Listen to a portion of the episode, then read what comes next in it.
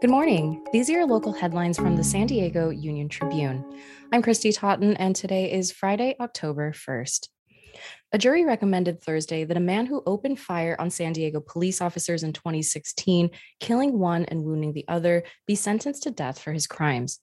57-year-old Jesse Michael Gomez was found guilty of first-degree murder and a special circumstance allegation of killing a police officer, which made him eligible for the death penalty.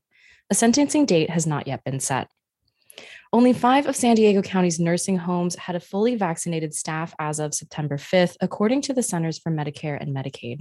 Statewide, nursing home staffs are 84.7% fully vaccinated on average. San Diego County falls behind that, but has exceeded the national average.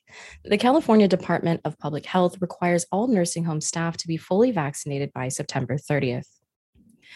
California's vaccination mandate for healthcare workers arrived as planned Thursday, despite an indication from the California Hospital Association that an extension would be available. The California Department of Public Health said in a statement Wednesday that no changes to the deadline had been made or are imminent. A federal vaccination mandate takes effect November 22nd. You can find more news online at sandiegouniontribune.com. Thanks for listening.